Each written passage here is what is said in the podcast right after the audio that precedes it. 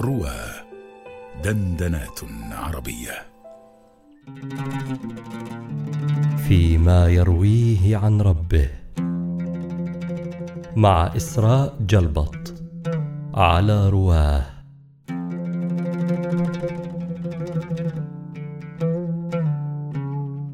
عن أبي هريرة رضي الله عنه عن النبي صلى الله عليه وسلم قال كان رجل يسرف على نفسه فلما حضره الموت قال لبنيه إذا أنا مت فأحرقوني ثم اطحنوني ثم ذروني في الريح فوالله لئن قدر علي ربي ليعذبني عذابا ما عذبه أحدا.